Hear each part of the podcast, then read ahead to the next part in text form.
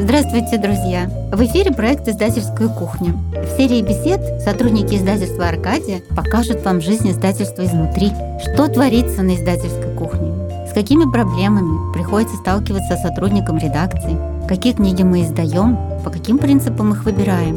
Еще много тем мы обсудим, надеемся, вам тоже будет интересно их послушать. Итак, мы начинаем. Тема сегодняшней беседы – трудности перевода. Издательство «Аркадия», так случилось исторически, в основном занимается изданием переводной литературы. Это значит, что мы издаем романы, романчики, романишки, интереснейшие книги, которые наши переводчики переводят с разных языков мира. И к нам обращается достаточно много народу, которые хотят попробовать свои силы в переводе. Они считают, что они вполне достойны этого, что они прекрасно знают э, язык оригинала и русский язык. И в таком случае мы им верим, мы очень доверчивы но на всякий случай даем им пробный перевод. Это где-то страниц 5-10 э, текста, которые они должны перевести с э, языка оригинала на русский. После чего этот пробный перевод попадает к нашим замечательным редакторам. Они сегодня участвуют в нашей беседе. Хочу вас спросить, э, коллеги, какие сигналы о том, что перевод никуда не годится, что с этим переводчиком мы работать больше никогда не будем, и что на нем мы ставим жирный крест? Свет. На самом деле начинающего переводчика, вот я всегда на что смотрю в пробах, начинающего переводчика выдает, во-первых, неумение оформлять прямую речь. Как известно, в английских книгах и во многих иноязычных книгах именно реплики оформляются кавычками. Да. И начинающий переводчик так и лепит кавычки в русском языке. Ой, а лепит. на самом деле кавычками обозначаются только внутренний монолог героя или какие-то отложенные воспоминания или какие-то прошлые реплики. Дорогая, можно я тебя сразу прерву? Да-да-да. Вот на этот счет у нас есть э, такой вот э, прям документ вордовский, который называется «Памятка переводчика». Да-да-да. Это технические Дико вопросы, полезный. да? А, и, ну что же, переводчик прочел этот файл и начал э, правильно оформлять речь. Я говорю о каких-то кардинальных, вот просто, просто ужасных знаках, которые тебе сразу скажут, что с этим не надо больше работать. Во-первых, конечно, если человек вставляет уж очень много притяжательных местоимений, вот типа того, что погладил своей рукой свою голову, вот это уже точно, что там, ну, дешевле убрать такого переводчика, чем ковыряться с его переводом, потому что это, ну, большая работа. Опять я прерву тебя. И тогда я тебе помогу. Нет, я расскажу свою историю. Как вот я понимаю, что с переводчиком общаться нельзя? Некоторые переводчики не понимают э, английский текст. Они просто недостаточно хорошо знают английский. А, ты Вот, эти что. переводчики, с ними ничего не сделаешь. Такой приведу пример, только вы меня, пожалуйста, не бейте, потому что он не очень приличный. Попался мне вот на редактуру текст, от которого все отказались. Они говорят, мы, слушайте, мы просто не понимаем, какая-то вот ерунда.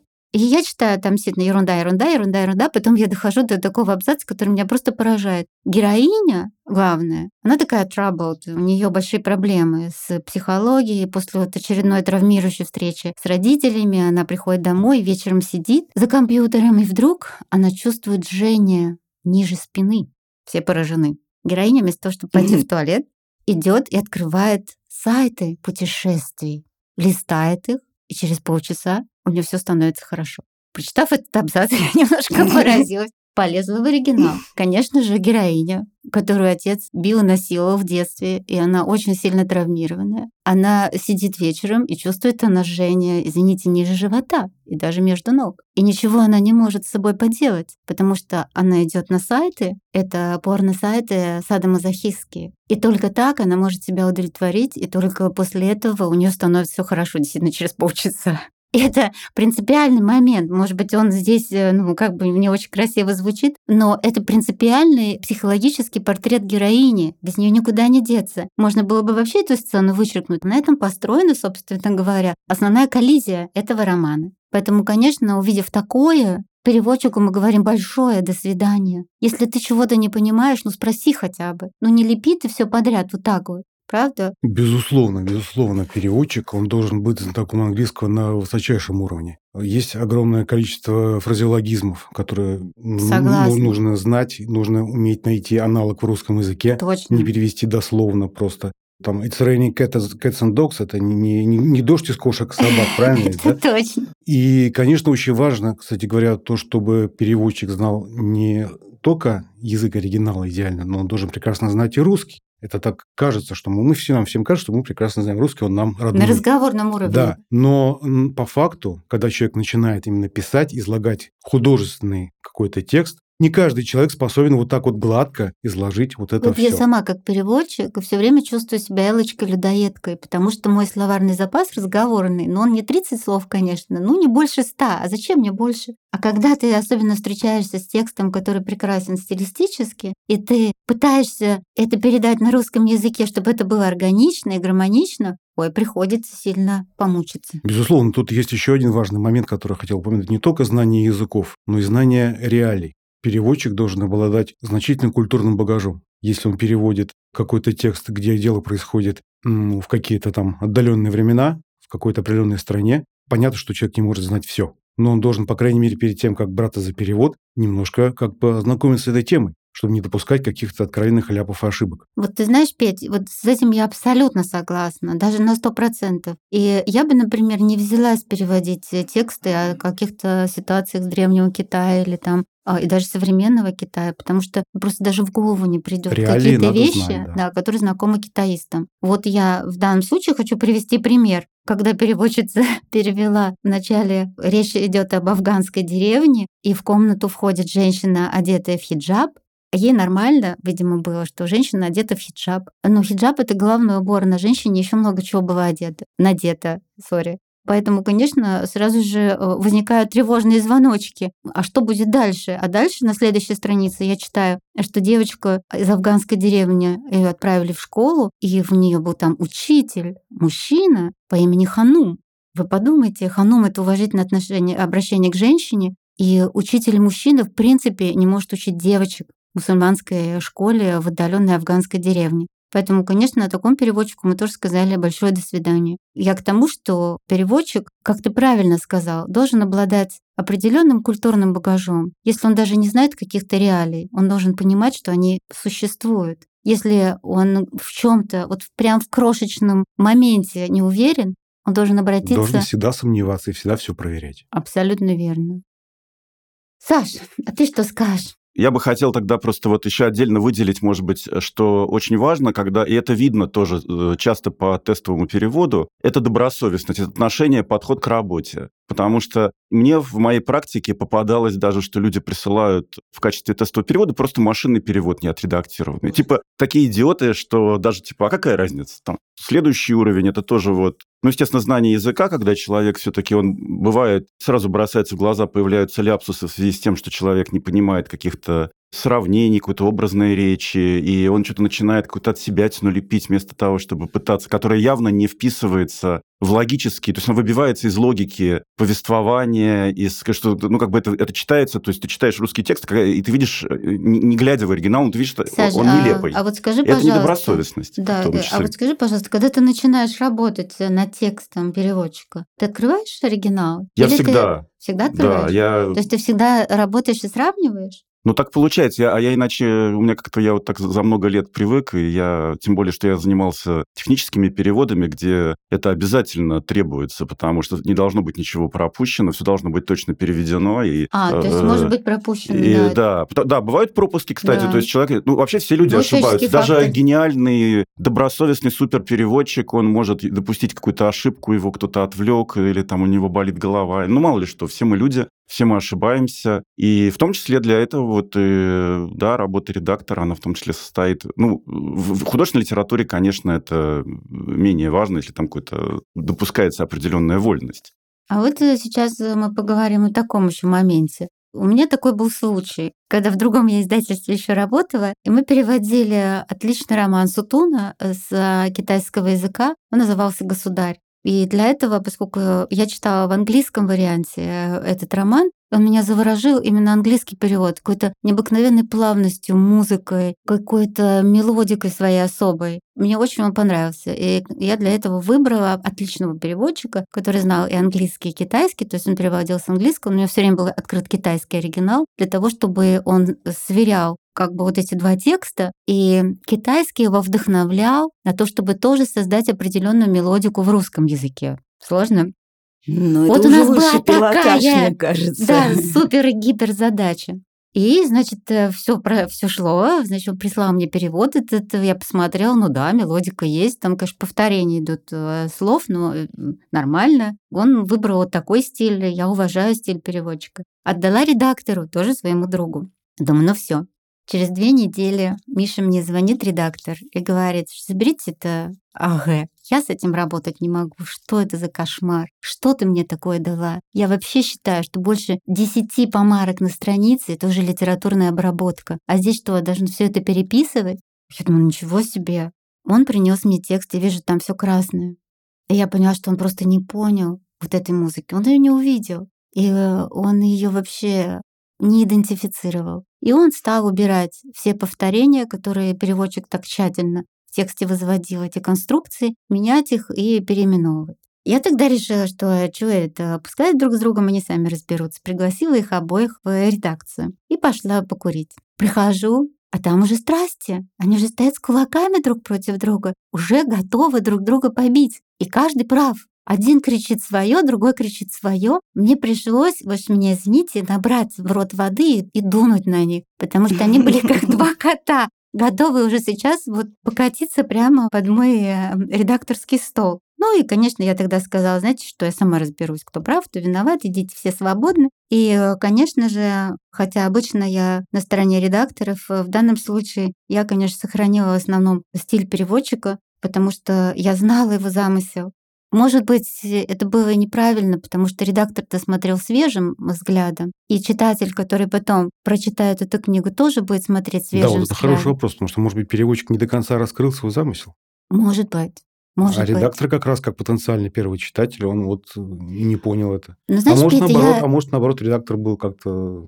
вот, Ну, редактор непонятно. подошел к этому, э, ну, скажем так, спустя рукава. Ему даже, ну, ему просто было неинтересно. Он взял определенный текст и, значит, и начал его читать. А этот текст там не действие было самым главным, там именно эта жуткая атмосфера дворца в Китае XIV века с его интригами, бесконечными убийствами. Это повествование, которое очень плавно развивалось, оно даже как бы волнообразно развивалось. Ну ладно, не буду это самое слишком долго об этом Ну, распространяться. это к теме уже ре- редактор и Да, переводчик наверное. скорее. Про Да, перевод извини. я еще вот что Да. хочу сказать, что на самом деле надо и переводчика подбирать, стараться конгениального к каждому переводу. Ты права То абсолютно. есть, когда мы отдаем книги на перевод, мы всегда смотрим, кому их отдать. Потому что, например, а, мужчины не очень хорошо переводят любовные романы. Почему? Потому Ты что что? нет, ну вот если это какая-нибудь такая любовное настроение, А, какая-нибудь это такая настроение. э, сентиментальная история, где,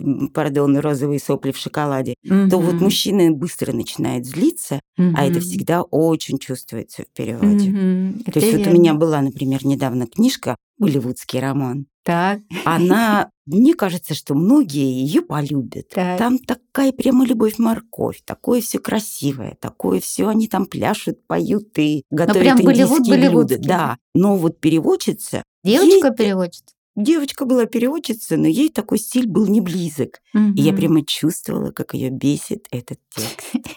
И, к сожалению, там все-таки вот было много правки именно из-за этого. То есть переводчика надо подбирать с умом. Я согласна с тобой, потому что мы знаем все прекрасно, что некоторые переводчики у нас совершенно гениально переводят э, диалоги, и при этом совсем не сильны в описании природы там или каких-то Да-да-да-да. пейзажах или длинных философских размышлениях. А некоторые, наоборот, у них топорные диалоги, а при этом они совершенно идеально переводят э, какие-то э, лирические отступы э, авторов. Но у нас же уже есть пол переводчиков, с которыми мы работаем. И мы, конечно, не допускаем вот всех тех ляпов, о которых мы только что сказали. Еще один ляп — это Google Translate. Google Translate — это электронный переводчик, Саша его упомянул, но многие им пользуются. И я даже не могу сказать, что я запрещаю, потому что Google Translate иногда может быть полезен, потому что он иногда выдает э, такие значения того или иного слова, которые в голову тебе не придут. Он как бы невольно расширяет твой словарный запас, немножко подсказывает э, какие-то ходы в какую-то в одну или другую сторону. Ну, конечно, использовать его как основу для перевода — это никогда. Вот запомните все, редактор видит Google Translate с Или первой Яндекс. фразы или Яндекс. Машинный перевод мы видим с первой фразы. Нас не обманешь. Если мы не увидим с первой, мы увидим со второй. И после этого все двери в издательство закрываются, и человек остается на улице навсегда. Как бы он потом не рыдал и не кричал «Пустите меня, пустите!». Ну вот, а теперь поговорим немножечко о переводчиках, тех, которые уже прошли тесты, которые уже с нами работают. Какие бы еще у нас были к ним требования и пожелания? Хорошо, я подскажу вам. Есть разные школы перевода. Школа перевода, которой следует издательство «Аркадия», питерская, мы же в Питере все находимся, это следовать не букве текста, а его духу. Всех переводчиков я прошу об одном. Сначала вы читаете фразу, сначала читаете страницу. Сначала лучше вообще текст прочитать, чтобы хотя бы понять, о чем идет речь, и э, в какой стране это находится и так далее. И какой это по жанру, чтобы немножко со своим стилем сразу же поработать. Но вы никогда не, не должны переводить слово за слово. То есть в английском языке, если мы говорим про английский язык, очень четкий порядок слов, подлежащие, сказуемые там и да, так и далее. Он жесткий, там очень много служебных слов, которые Там вот английский язык просто... аналитический, ты права, да, да там да, да. абсолютно... А русский он более эллиптичный, он более такой Он вот... синтетический, все изменения происходят в морфеме, поэтому... Да, более плавный, и там можно половину слов опустить, и фраза от этого только выиграет. А вот переводчики у нас любят, что вот все вот эти служебные слова, все артикли, все вот эти вот притяжательные... Ну, как они могут не, переводить? Не все у нас любят. Ну, не все любят. Есть, конечно, Нет, но он взял свои глаза в Есть, свои безусловно, руки. разные подходы. Да. У некоторых э, это на самом деле подход скорее не переводчика, а может подход издателя. Так. То есть некоторые издатели, они вот именно действительно это требуют. Вы, кстати, Вплоть ты до того, прав. что до, до подсчета количества слов. Да, просто То есть вот, вот должно быть столько слов в предложении, Я с почему таким у не вас сталкивалась, меньше? Да, честно между Есть, прочим, есть. издательство, в котором Вот. ты работал, не будем Вот упоминать. э- это, безусловно, я вот с Тони совершенно согласен, что это совершенно неправильно. Потому Мгм. что человек должен переводить дух фразы, там, абзаца, страницы, книги,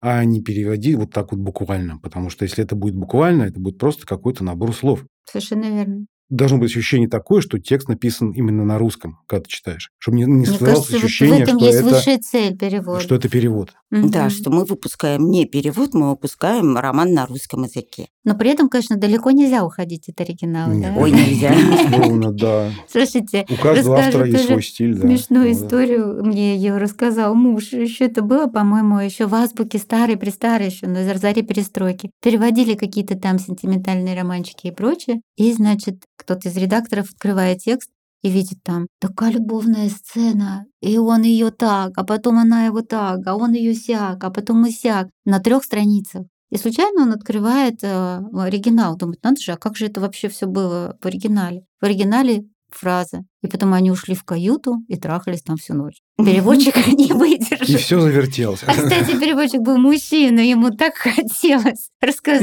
как Видимо, же это наболело, было. наболело у человека.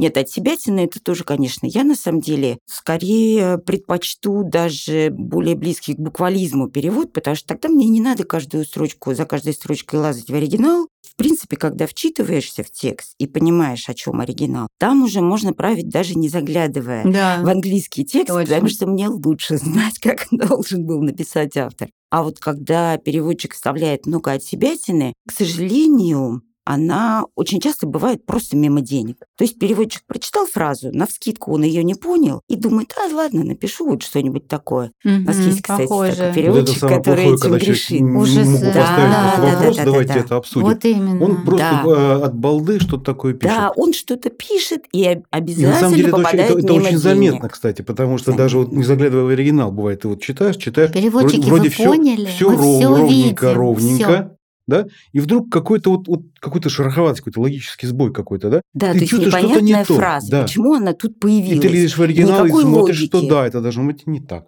Ну вот возвращаясь к мысли, которая меня убежала. То есть переводчик, э, когда начинает переводить, он сначала должен прочитать фразу, дальше он должен ее перекрутить, перевернуть на русский лад, не подлежащий сказуемый, да, а возможно, если он сделает реверс и изменит порядок слов, то он как раз подчеркнет те моменты, которые хотел подчеркнуть автор, который не имеет права изменить порядок слов в английском тексте. Потом, конечно же, он должен, опять-таки, поработать со своим стилем. Сейчас мы об этом поговорим. Но я как переводчик знаю, что ты должен перевести, ну, ну, условно, 10 страниц в день. Где-то на второй странице ты устаешь. Голова устает. Ты начинаешь идти за автором и переводить слово за слово. У тебя возникают вот эти ужасные канцеляризмы. А почему они возникают? Потому что английский язык, вот аналитический, его огромное количество этих мелких служебных словечек, ты их невольно переводишь на русский тоже служебными словечками, но они не мелкие, они вот такие уже огромные. Это неизбежно. Вот по этому поводу можете не переживать, переводчики. Вы просто должны после этого три раза прочитать свой текст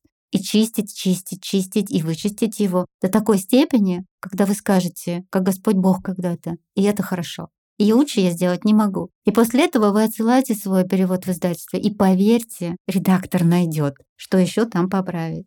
И теперь про стиль. И вот хочу спросить вас, как самых главных специалистов, э, с которыми мы уже давно работаем, мы сработались, и друг друга очень уважаем, любим и ценим. К сожалению, очень часто выходит так, что к нам попадают и оригиналы, не Шекспиры и не Сомерсеты Моэмы, да, а полуфабрикаты. К сожалению, оригиналы иногда страдают стилистическим разнобоем и отсутствием стиля вообще. Что в таком случае делать переводчику? Ведь если он пойдет, опять-таки, и сохранит вот это самое отсутствие стиля у автора, у него получится что-то ужасное.